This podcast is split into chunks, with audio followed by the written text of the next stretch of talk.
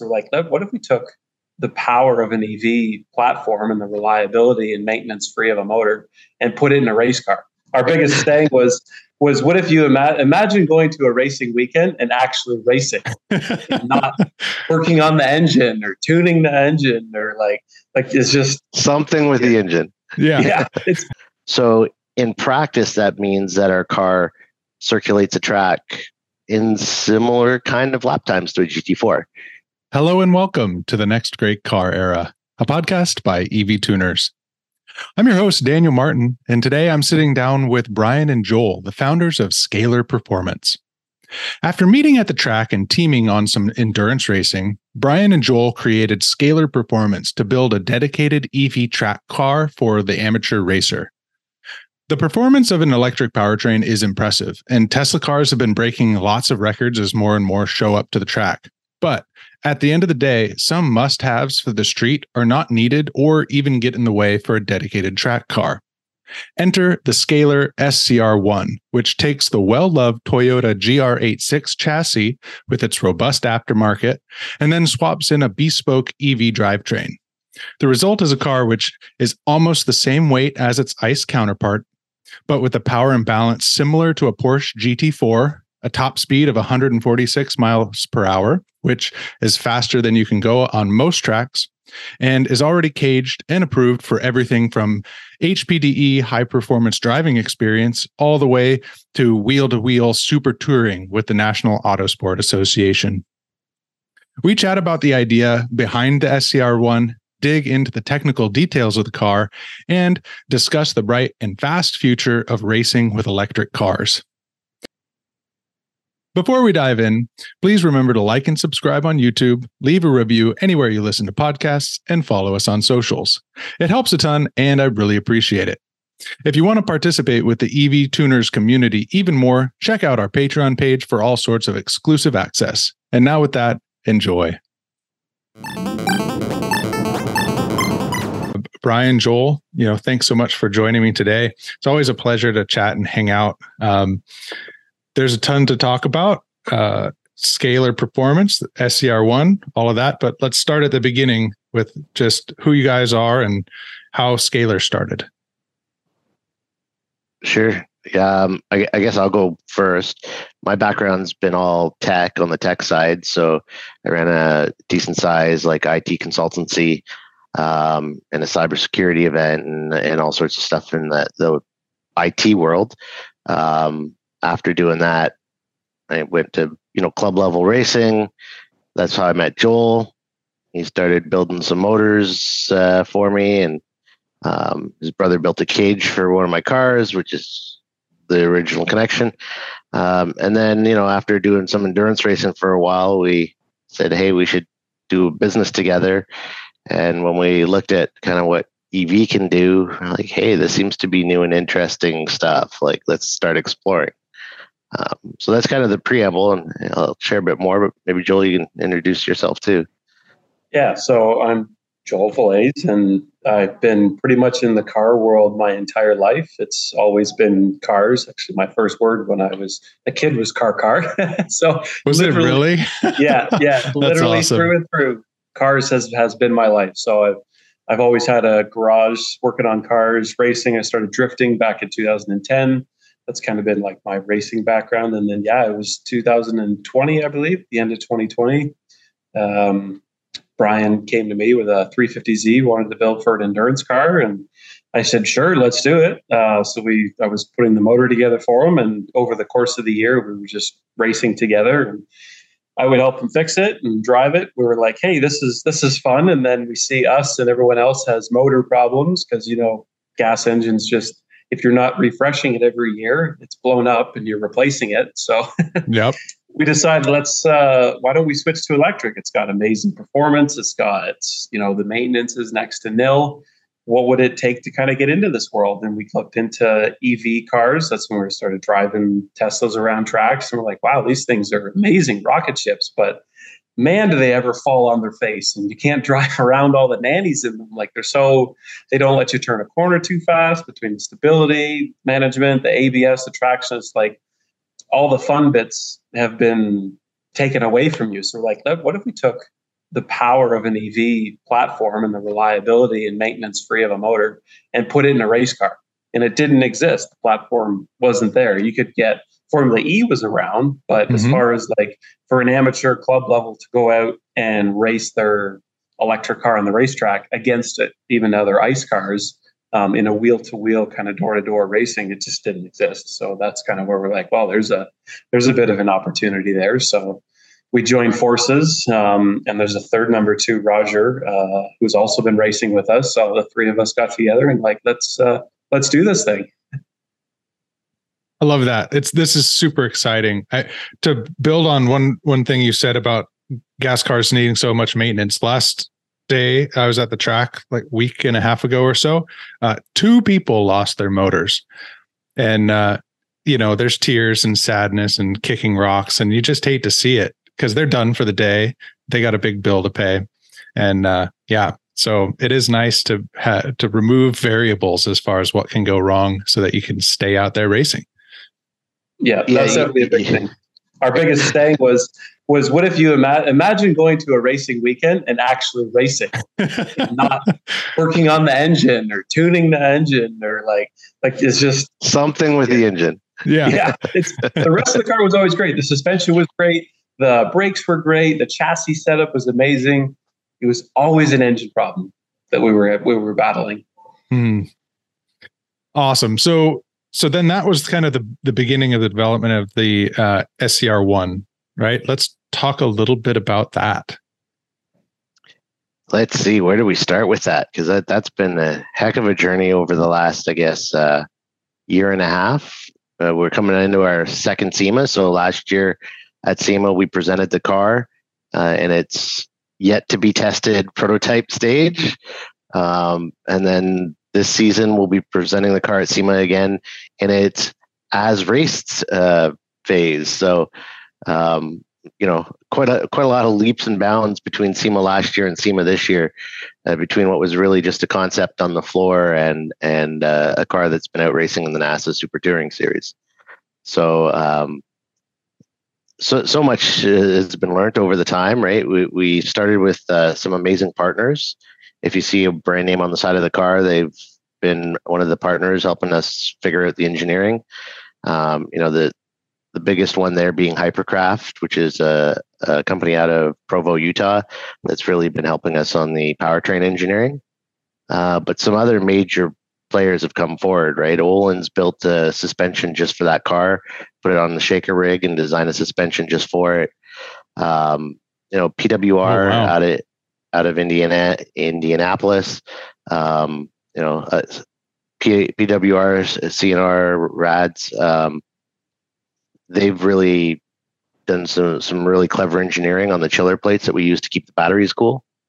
Um, and and their chiller plates were really really instrumental in in us being able to run 30 minutes. Because uh, that's that's the hard part. Even these like wonderfully fast Nitrocross cars that you see EV racing um, or this E Extreme. Like these are all under 10 minute events, right? And then these cars go rushing to chilled water solutions.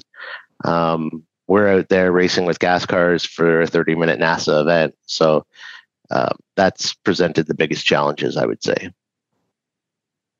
So I'm going to put a, a picture up uh, for folks that are, are watching this on video so that they can see. But um, let's talk about the chassis that you started with. I think that that when I first saw it, it's like, wait, I think I recognize that car, and and there's some really kind of clever elements as far as parts availability uh, that kind of go along with it. The existing aftermarket. Can we talk a little bit about that?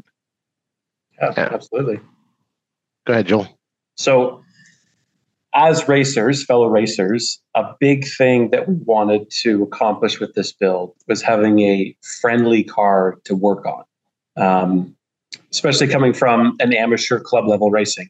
You're not talking about million dollar budgets here. You're talking about people who usually partner up with a couple friends. They're going out for the weekend. They want something that's familiar, um, easy to fix, easy to work on. So a big part of uh, choosing a chassis in the beginning was finding a familiar car for people to work with. And the the new GR86 that came out just seemed like a no brainer. We had actually planned on doing the first gen, and then initial talks, we were trying to find some that had like blown motors because you could pick them up relatively cheap. They're a super popular chassis when it comes to drifting. Uh, grip racing is the drifters call or I call it. So road circuit racing, even rallying. I've seen a couple of my friends have taken them as rally cars. So it's really, really a chassis that's been used for literally any kind of use case. It's had every kind of motor swapped into it, or engine swapped into it. I think we're the we're definitely the first one to swap an electric motor into it. But as far as aftermarket support, you couldn't get a better chassis. Like it's hmm. just whatever you think you could want to do with this car is available for it. So at this time, also because this was uh, the business kind of came to conception in 2022, the new 2022 GR86 model had come out, and like, wow, what a sharp looking car! They just perfected the look, the lines. It's just an unbelievably amazing chassis. And when we found out that it's pretty much based on the same on the first gen, as far as suspension, subframes, like it's literally the first gen with just a better looking body on it. So it's like, well, perfect. So everything that everybody's developed since 2013 when that chassis came out is all applicable to the new chassis. It all it all fits, it all works. So we don't need to do any new R&D for components. So again, what a perfect chassis to pick. People are familiar with it and the cost to purchase the chassis is relatively cheap if you're in the US, the car will make that cost 28,000 US um, to purchase. So that's a great starting platform. Uh, the car weighs 2,800 pounds um, right off the showroom floor, full factory trim. It like where can you buy a rear wheel drive car, manual transmission that's fun and sporty for under 3,000 pounds? Like every car nowadays is just is so heavy. So right. to find a car that already started out light, because knowing that we were going to be putting a whole bunch of weight in this car. Like we wanted to start with a nice lightweight chassis. So again, just another reason. Like we just coming up with pros and more pros and more pros in order to pick this chassis. So that's why we went with it. Um, and a big part of developing the chassis and integrating the powertrain and how we place the motor in the car and the gearbox and the battery in the car, we maintain all of the the structural or all of the suspension components in their original placements as well. We haven't modified with the subframes, the control arms, even the axles are from a GR86. Mm. The hmm. diff, our gearbox, gear reduction box, is from a GR86. So you can, as a again down well, that, that, that's not true. The box isn't the diff carrier is the only thing that carrier, yeah, yeah, yeah, yeah, yeah. carrier inside inside the, our not the pumpkin. yes, the carrier that has the little limited slip yeah. bits. We unbolted the crown gear and bolted a spur gear on it. But so it took the GR86 axle. So if you break an axle or you have an accident or something in it, then you can just go to any wrecking yard and get another GR86 axle for it, or share your buddy's axle who's running a nice engine. Um, so again, because we want this to be a, a very friendly and approachable car. We want things to be, be familiar. We don't want you to have to come to us for some specially ordered control arm and axle that's like a six month waiting period. No, I want you to race as quick as possible if you get into an accident or something like that or break apart. Like, so it's just so many things and thought went into the chassis and how we constructed it so that you could be you could approach this car as a just a novice racer and not That's be very cool. by it. Yeah. So so now the uh, the R and D version you're you're currently driving. Uh, take us through a little bit of the of the technical elements from from the EV side. Do you have a battery pack? Um, how how big is that battery pack? Yeah, so so I guess the technical sides, like if you think about the simplistics of an EV powertrain, you've got a battery, an inverter, and a motor are kind of the three most major components, right? Yeah. So nothing in in our powertrain is you know used anywhere else at this point. Um, the battery is unique to to the build. Uh, Hypercraft's building the batteries for us. So the battery in our car takes up the engine bay, transmission tunnel, and the rear seat gas tank area that's behind the you know passenger driver seat. So think of a big T-shaped okay. uh, battery pack um, and it ties together because we end up cutting the transmission tunnel out of the car. Now that battery pack has a big quarter inch skid plate on the bottom, um, which ties together the four frame rails. So it, the battery becomes a structural member of the car. Very um, cool. And that skid plate means that if the car ever tumbles, the battery pack is well protected. Uh, and of course, it's inside the cage. Uh, so the battery is is that big T-shaped pack, um, and then the inverter is a Cascadia, and it provides a inverter, and then the motor uh, Stealth EV provides. So they've they've designed it specific for this use case. Uh, it's all oil cooled and lubricated, rather than the more traditional oil to water um, setup, and that allowed us to package it in kind of a smaller uh, packaging, and then it sits directly above the subframe to drive the rear wheels through the gear reduction box we just talked about. So, um, yeah, it's kind of very tidily all stacked right up on that rear subframe, comes up into what would have been the trunk space. Uh, and so that creates a weight balance that's not accidentally about the same corner weights as a Porsche GT4, which is very different than the GR86 corner weights. Um, and why Öhlins had to do it in a completely custom suspension, even though the control arms are GR86. Um, the suspension valving and, and spring rates, of course, are, are very different because our weight distribution is very different. So factory would be a 55 45 split, and we're exactly opposite 45 55 split. So, like I said, not accidentally the same overall weight and corner weight um, and weight distribution is a Porsche GT4 which are pretty good. They're they're pretty all right. They're okay. Yeah, uh, yeah. It goes not, around the not track. too bad. Just the drop Yeah. track thing, like yeah, yeah. so I, I know it's not a perfect comparison, um, horsepower to electric, kind of kilowatt hour or kilowatt, um, but rough comparison for folks who are kind of kind of thinking in that horsepower range. What are what would you say is is kind of uh, going to the wheels? I'd I'd love to actually like you know kind of put a, a snapshot up of the dyno graph from our car, and you know insert a little chat here about the horsepower and torque of an electric. Let's do it. I think it's su- su- super useful for people to think about the single gearbox scenario. Um, Yeah, the difference is, you know, like like you've got more of a mountain range, and you can insert a, t- t- a Porsche GT4 dyno pull here. Um, grab the one off my car if you like, but but you know, like like so, my car is what the the GT4 is 370 wheel horse. Um, so you know, 370 is the peak, and then as the RPM rises past that, it falls off. So if you're running in that, you know, top of the rev range, the top of that mountain there, you're running so 370 is the peak, probably always 340 to 370, the best you can through Sure. each gear shift, right? You try to Yeah. keep yourself there. Um, our car, you know, the maximum output of that motor core is 500 horsepower. Um, but it's not fair to say it's a 500 horsepower car because the only time it makes 500 horsepower is if you're at 12,000 RPM, like its max RPM, um, which would mean that you're also at the car's max speed based on the gearbox ratio. Uh, because it's just a single gear. Therefore, if the torque curve, and when you show the dyno graph, you'll see it's not really true. There's a little bit of mountain there as well. But if you oversimplify, you've got a flat torque curve that does actually this, falls off a cliff hmm and then uh, horsepower goes from zero RPM as a function of torque. If torque is flat, then horsepower is diagonal, right? And just keeps getting bigger as you move along. Because there's a single gear, you never get to shift gears to stay in that high RPM area where you're making the most horsepower.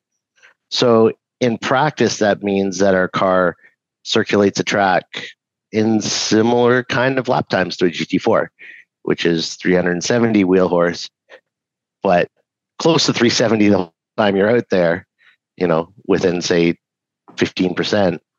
Um, whereas our car is coming off some of the corners with only 100 horsepower available, and other corners with 300 horsepower available, and other corners with 400 horsepower available, right? So Yeah, um, it creates also a bit of interesting dynamic when you're out racing because it creates a bit of a leapfrog effect in some of the the racetrack, right? Where you get to a straightaway and you start pulling on cars, and then our car does really well under braking, but then on a slower speed corner, it might not have quite the horsepower available to to make a jump out of the corner.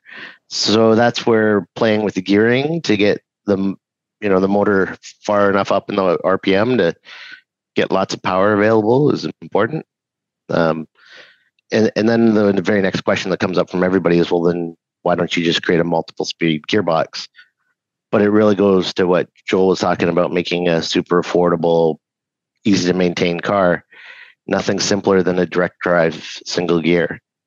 Um, there's really nothing to break there. Like you change the oil on it eventually and like like you know about as often as you change your your gear you know your differential oil and and that's really about it um, yeah that makes so, sense so that's motivating yeah hypothetical so it was a way long speed. answer to to like that was a way long answer to how much horsepower but the answer is like 500 max and probably like 380 kind of lap time uh, and with the 6.2 gears that we've just put in it now um, the max speed is 148 miles an hour, which it gets to reasonably quickly. so you end up holding there. Oh, you you you get to it. That's that's good. Yeah, very very quickly. And a lot of tracks, like the reason we didn't go for a super high top speed because in tracks, especially in North America, there's no tracks that allow you to even get much further than that. Like the VIR, we got up to just over 140 mile an hour. That's a super long straightaway. Yeah. So even at the end of that straightaway, we still had another six mile an hour to go. Um, mm-hmm. So we don't really need that super high top speed. So it, it's not it's not a super high top speed achiever for that reason. Now running the autobahn, you might be a bit different, but for North America, we don't really need that super high top speed. So we chose to pick that 6.2 gear, and because it gives us a nice quick off the line, off the corners, and it just gives us enough top speed that we can run with the big boys. You need that balance. The, yeah. Yeah. So we get to it pretty quickly, and then you just end up holding it. It's 148 is the top speed that it holds at right now. Nice. Yeah. I actually, uh, I don't know if I told you guys, but I drove on the Autobahn once. Oh, it was very exciting. Um, but it was a rental car. Uh, it was a Hyundai i10. I don't know. They don't have those in North America, at least not in the States. And it was both exciting and very demoralizing because I'm like going along at about 70 miles per hour, whatever that is in, in kilometers. I'm not good at the conversion. I'm like 120. I'm like, wow, this is so fun. And then just getting like roasted by, by, you know, Porsche, Beamer, even an imported Mustang, like an old uh, classic Mustang just by me. And it's like, oh, I saw so many cool cars passing me. Next time I go back, I'll have to get a faster car. But you don't even yeah. need a faster car. My, my physics teacher told me he, when he grew up in Germany, he had a, a Ford Escort and he would uh-huh. go to work every day at 200 kilometers an hour in a Ford Escort with a tailwind. he had managed to do it, but he's like, it scared the crap out of me. At 120 kilometers an hour, I was the suspension was getting light and feathery. Every time someone would pass me, I would get buffeted by the wind. yeah, huh? So it felt more like going a, hundred miles an hour. But anyway, um, it's kind of a, a fun memory. Yeah, good times. Have to have to go back someday yeah, I did a me- mega Germany trip for my 40th, and um, we hit Spa and we hit Nurburgring, and we did a you know country roads and autobahn, but we had a big pile of really fast cars. Nice. So, um, yeah, it, it, it's a it's an interesting experience in beautiful country. That was uh, I think you made the better choice. yeah so um, back to the SCR one um, battery pack size. Uh, do we do we know what that is? And as far as you mentioned, kind of that 30 hour, 30 minute range is what. what so right right now we're at 60 kilowatt hours. Okay. Um, and that's given us the 30 minute runtime. Um, we're looking at changing the cell types in the next pack revision, which will bring us to 70 which should give us the 45 minute runtime of the NASA Nationals. Ah. Which is, which is what we're looking at.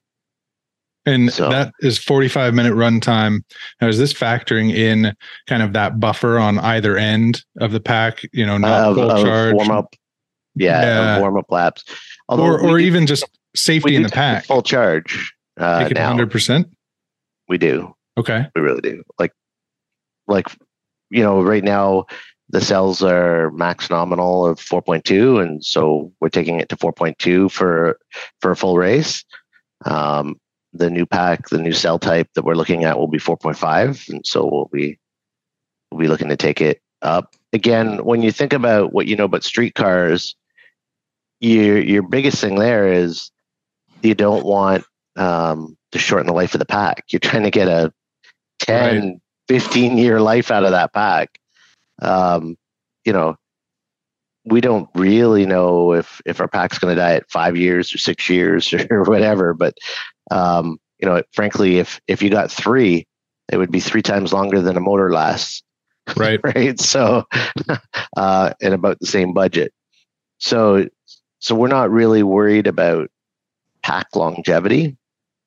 We're worried about maximum runtime, and we're worried about making sure that your your last lap, the car is just as capable as your first lap, meaning that you're putting consistent lap times down.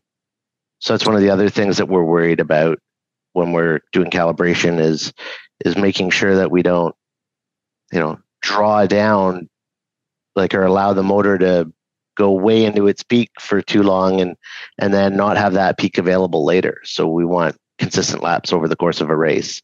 Now you can go racing with gas cars and know that if you can do a consistent lap, you're going to do well, right? Just like you would with a gas car.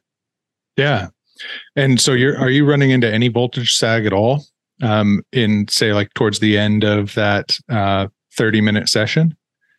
So the short answer is yes. Yeah. The long answer is we're watching it very carefully as we're going through development cycles. It's part of why we're changing cell types so that we can shore that up.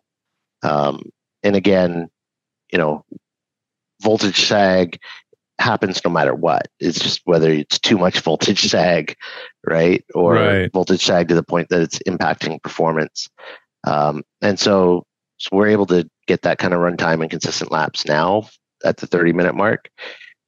We've got probably we haven't really pushed it past to find out exactly when it's like going to the danger zone. Really, right now, we're not letting the cells drop down below like a 2.8. Um, so, could you drop them down more? The answer is yes. You'd substantially shorten the life and you'd start to get into danger zone. Um, so we're we haven't had to play with that, but those are the kind of things that we're looking at for sure. And at that 2.8 mark or somewhere around there, you're still having it's still within the the the, the realm of being able to have that consistent performance. Yeah, because you end up pulling more amperage to get the same kilowatt. Balance it out. Right. Yeah. Okay.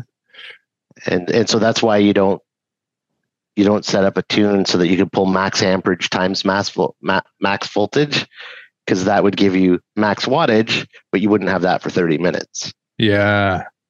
Right. So, you know, your current limit and you torque limit the motor so that you can have a consistent performance throughout the race. Right. So that's why you also see, like, if you looked at Porsche's GT4 E performance that they've put out as a concept, mm-hmm. they've got one mode where you can go out and do 30 minutes of lapping, and then they have what they call party mode, which is 10 minutes of like that right you, you, can have all the beans but the beans are going to dry you're going to have less beans use the more you eat them right? It's, so, it's called the, the shaker where you open the one side and it's got the little hole. The uh-huh. other side just, you open the lid and it's just all of it. All, all at once. All the beans. Yeah. yeah so so that's that's a big part of the tuning work that we're doing right? Is so that you can every lap you can come off each corner the same way right? You, you know as yeah. as you go to a track day you go out there and you know you want to focus on your racecraft you don't expect the vehicle to behave differently each lap so, hard to account for that right you might behave differently that's on you but, but the vehicle should need only yeah. one variable if at all possible right. and that that's the nut behind the wheel yeah exactly yeah. So, so that's a large part of the work for sure. I think that's really interesting. Not only because there's a uh, maybe a, a, misunderstanding by some folks that there is no tuning in electric cars, um, but also just the process that you guys are going through of of taking this car that you built and then tracking it and then making adjustments, gathering that data and continuing to build and iterate. Like that's really cool. I think a lot of car people would be fascinated by that process. it it's really fun and interesting. At least I'm biased, and I think so. Uh, the other thing that we're spending a lot of time on, and I think we've got really nicely dialed actually right now, is tuning on the regen side, um, which is which is you've got the delivery of power, which is you know tuning we all all kind of familiar with, and then uh, the delivery of regen, I guess is the other way to say it. Um, and what I think is really interesting is we've run our car during development with a big brake kit on the back of the car. Again, rear wheel drive car, so we only get re- regen off the rear wheels. Okay. Uh, with with big brakes, with little brakes, and with no brakes. Uh, and what's super interesting is you can get a pretty similar similar lap time because the the motor will generate enough negative torque. Like regen will provide all the braking force you need. Um, the question is, what gives you the combination of maximum runtime, consistency, and safety? And the thing that Joel and I have spent so much time trying to do with this car that I don't think has really been done with electric car before is to give you that purest driver experience mm. um, rather than the you know soulless like dumbed down experience um, and so brake feels a big big part of the drive purest driving experience in my opinion uh, and our car is depowered so it's all pedal feel um, you know there's no abs in it so with all that pedal feel, it's really easy to do threshold braking, which is interesting. Um, hmm. But then we're using a pressure sensor so that we know exactly how much brake the driver is calling for, and then adjusting regen accordingly.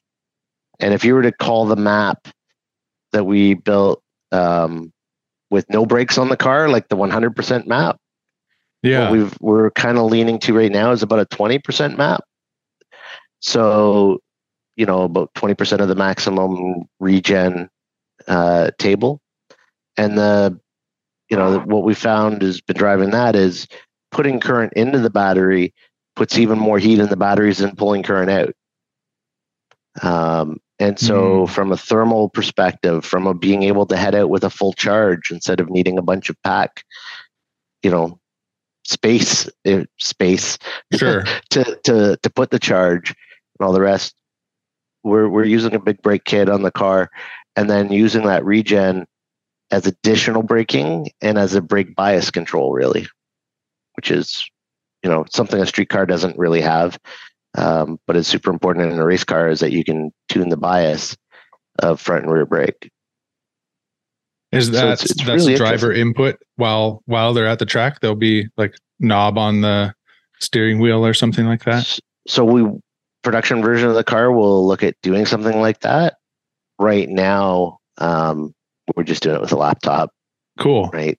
We we had a proportioning valve in there, the traditional one, but because the car has so much rear weight bias, you need actually more in the back than you do in the front. Mm. Um, and so we're doing it all with with uh, regen right now. So will will it be user selectable? Yes, but right now we're we're tweaking on a you know development basis per track basis just by plugging in a laptop. Very cool. What uh, what type of so a, a, lot of the builds like like in Colorado that that we saw uh, the the EV swapped cars they're using like AEM uh, VCUs. Are you guys using something similar or what what is the brains when you're using the laptop to make these tuning changes and dialing it all in? What what's the brains that is controlling all of this? so it is an AEM VCU 300. Okay. Um, but because of the tight relationship with Hypercraft and AEM, there's there's firmware on it that's not necessarily all publicly available, but um, that is the brains of it. You guys are helping to prove that out too. It, all, every piece in this car is is you know we're pushing it harder than any street build would, right? So Absolutely. yeah. Um, so there's it, it's it. This is clearly very exciting, and uh, I, we could nerd out on this all day. At least I could. Um, you mentioned street build. Is this car if someone buys it? is it theoretically street streetable? They wanted to. It's like you could drive it on the street, but it comes down to your local laws. Like I wouldn't want to be driving around a cage, fully caged car with no helmet on. Right. Like you get into an accident, you knock your head off the cage and you're done. So like, can you drive it on the street? Yes. Will this car be made to be a street car? No. It's there's so many rules and regulations and governing bodies and things that you need to abide by in order to make a car legal to drive on the street that it's just not it's just not worth it we have safety things in the car that is safe and reliable to be on a racetrack, but we just didn't want to go down the whole road of making it a street car. So no, it'll it'll stay stay a race car. Makes sense, unless you want to wear a helmet on on your and, grocery trip. Yeah, absolutely. It's up to you. Live life as a state. Because there's a motor back there, you pop the trunk and there's your motor. So you fine. only like a couple bags of groceries versus the gas version. You can probably put ten bags of groceries. Is there room for golf passenger clubs? seat? The passenger seats for that. yeah, the passenger seat. There's no back seat because the back seat is now where the battery is. So there's not really um, many street. It's and it doesn't even have a frunk because there's a battery up there too. So passenger seat is cool though. Um, so two people can go around the track in this. That's good. Yeah, yeah. Oh, there, there's no point. We, have made that decision early. There's there's no point building a car like this if you can't scare your friends. Yeah. So. oh, look at all this money I spent. Oh, I actually can't take you for a ride. Sorry. Let me describe it to you. yeah. No, this works. yeah. So the passenger seat comes out easily, so you can take that weight out of the car when you want to go racing. But I mean, let's be honest, you're not going to spend this money on the car and not want to scare your friends. So. Yeah, seriously. Also, um, not just like you want to scare your friends, but as a teaching tool. Like this car, electric has that. that ability so that you can dial the power down with a little turn of a dial. And this could be easily used as a learning car. You want to take it for a driving school or a driving academy. Like this car is the most approachable thing. You're not worrying about shift points, you're not worrying about clutch and even just transmission stuff. It's literally set the power and drive it. You can focus on car placement on the track, hitting mm. your apexes, your corners, passing. Like it's just so of course having a passenger seat in it for that aspect also was important. Yep, yeah. an instructor in it. Yeah. HPDE days. Yeah. Exactly. Yeah. So, um, when should people be kind of keeping an eye out for the production version, um, or when do you in, uh, do you propose that there might be pricing information available um, for someone to be able to kind of go and start start perusing? So pricing is on the website now. The first cars we've priced at 209. Um, of course, we hope to be able to put some some founder edition cars is what we're calling them for the first 10 cars so that we can get some people out racing them and yeah. and some feedback. Um, we'd hope to deliver those sooner but really the the development cycle that we've been talking about like every component's in a development cycle with us for sure. Uh, and so it's you know taken more time than expected. I would expect more of a fall 2024 if I was being realistic about it now. Um, you know, hopefully we'll have a second car out early next year, so we'll have two cars out racing, and um, then we'll have a lot more data. We can mm. really tune it. We we really want to be able to put it in people's hands and have them just plug it in and then go race, uh, which is which is really the goal. So. Yeah. Will there be capability for um, for like almost like uh, over the air updates, but maybe even like racing settings. Like Joel dialed in his favorite settings for a track. Like, could I download that and be like, I really like how he approaches this track, and now I'm going to like flash it onto my SCR one. That's a really interesting thought. Um, I can't say we've really nailed that. Um, over the air updates is not something we wanted to provide. Like it's your race car when you buy it. You'll want to put things on more. Your I've been thinking more like your second idea, which is I like Joel settings. I'll use those. Yeah. Um, or I'll use the NASA approved settings for this event, uh, mm. that kind of mm. thing. Um, and so that's that's been more what we'd want to do. Uh, and so the thinking there is like right now, again, early development that it's all very selected off a laptop and sure. uploaded to the VCU. Um, whether we keep that approach for the first few cars, like longer term, we wanted that to just be off the touch screen in the center. Um, but but in the the first versions, I imagine it'll still be a plug the laptop in. That makes sense.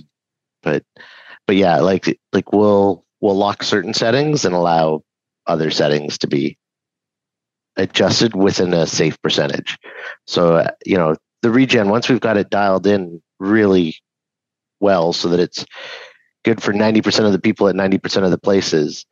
Then we just need to provide, say, a fifteen percent plus or minus for you know your tastes slash mm. situation. Um, and, and so that's more what you'll see from us as far as making it simple and rather than giving you the regen table and you know being able to blow up a battery pack or something like that right? so we don't want that. Uh no that uh, that would mean no more track time. Right. So, also the batteries are are still like uh, rather expensive so Looking far ahead, uh, do you guys have any wild ideas for like uh, the SCR two? Like, is there an all wheel drive version in in the mix, or any other any other thoughts about uh, you do, know do you know who's desperate to build a drift car? Guess. Is it Joel? oh, you can't see that there. Interesting. So we've, so we've talked about it having, and when we designed our gear reduction box, we had in mind um, to have a second motor on the other side of it. Because right now, if you pop the trunk, the motor um, and drive line is in line with the axle. So to have a second motor kind of on the driver's side in the trunk, you have two of these 500 horsepower motors going into a gearbox. Now you have a thousand horsepower rear wheel drive drift car. Yeah. Oh baby. that sounds pretty appealing yeah, so that's kind of the only other iteration that we've discussed as far as this chassis and like what's the next thing for it. I mean, the, the GR86 is an amazing chassis, but it is really small. So yeah. as far as packaging, we've pretty much crammed as much stuff in it as we can. There's not much more room to put like motors up front. Um, an all-wheel drive setup would do, would be cool, but that's a lot of extra weight. And we're really trying to keep the weight down for a car as small as the, this size. So I think a dual motor might might be in the works. We're still in the discussions for it for, for this fall. Um, but that's about the only other iterations we've talked about. That that counts. I'm excited to see that. Yeah, yeah excited that, for the. That, that won't add version. any weight to the car because we'll take battery out to to compensate. So yeah, the, the drift car is uh, you go out for but you're out there for five, 10 minutes, maybe 15 minutes if you're doing it one more time. So you don't need that 30 or a big 30 minute mm-hmm. pack. We have 60 kilowatt packs. You can really, and the, oh, this is the amazing thing about EVs. Whatever weight distribution you want in a car, you just move the stuff around. Like it's so, so when and we it want stays. it, well, yeah, like an ICE engine, you're limited. The motor has to be in the front or the motor has to be in the back. And that's where all the weight is and it's focused. You can't do anything about it. But with uh, the EV car, you're like, mm, I think we want a 45, 55. So in CAD, you're moving modules around. It all fits in the roll cage. So we know we need this many modules here and this many modules here. Boom, 45, 55. We want a drift car. You don't want that. You want more front weight than you do back weight. So mm, we just move some modules up front. Now we have our 60, 40 weight. No problem. Like you can the, the EV world is just so customizable with what you can do. That's another really, really cool aspect to the EV space. It's like whatever your mind can think of. Say you want to have uh, a different gear ratio on your front wheels versus your back wheels. You want to overdrive the front wheels versus the back. Well, you can do that in an EV. You can have by the by the end of your top speed run, the rear motor is just pushing the car, but you use the front to like dig the car out of a an all wheel drive pull. Uh, or you can join the motors from front to back and you can have different gear ratios as well. Like just so many things open up in the EV space that you just were restricted so much with with an ICE car. So our minds are still being blown open daily by the number of things we want to try, and it's really constrained to our how much money we want to spend on this. And time. Really, so when it comes down and time. Yeah. So we only have so many time, so many hours in the day to to actually do all these things that are going on in our minds. Sometimes we can't sleep because we have these ideas, but other than that, we're fine. That's how, how you know you're having fun. Yeah. Other than that, we're fine. Yeah. well, on that note of time, I know that we are, are just about out of uh, of our time for today. Um, any any kind of words of advice for folks who uh, are interested in getting into EVs, into racing, uh, any, anything anything else that uh, that comes to mind um, as we wrap up here?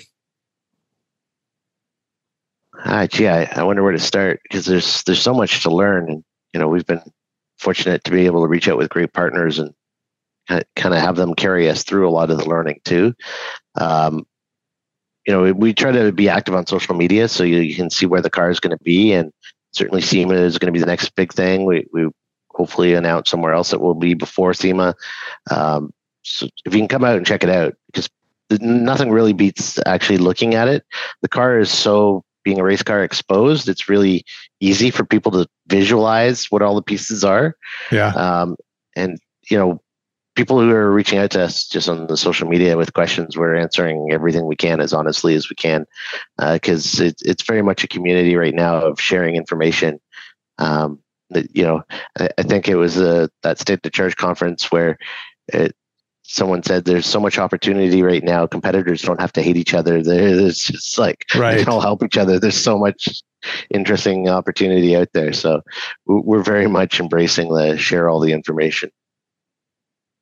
That's good advice. The community is really great in the EV world right now. Yeah, yeah. it's very much like the hot rod days of the 20s and 30s. Like this is all so new. Everybody nobody's got that solution like perfect solution so everybody's just trying everything. Yeah. And it's a great community to just talk to everybody. What did you do? Oh i did this. Oh i didn't even think of that. Like it's just new motors new inverters are coming out literally every month. There's a new product that's out there to try. Um, it's just so exciting just so many new things coming out so my encouragement to other people would just be to ask questions and never stop researching and seeing what other people are doing I love it. Well, with that, thank you, gentlemen, both for the time and uh, look forward to seeing you at the track and at SEMA. Awesome. Thanks, Dan. Thanks for your Thanks, time. Dan.